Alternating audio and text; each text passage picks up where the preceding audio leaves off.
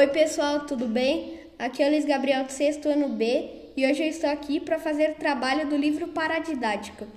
E o livro que eu li foi Tremendo de Coragem, do autor Sérgio Klen.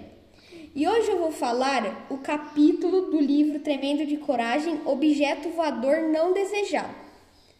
Esse capítulo conta sobre uma turma que possuía um poder entre os alunos, no qual o grande chefe era o Bola que vivia atacando aviões com ameaça nas mesas dos outros.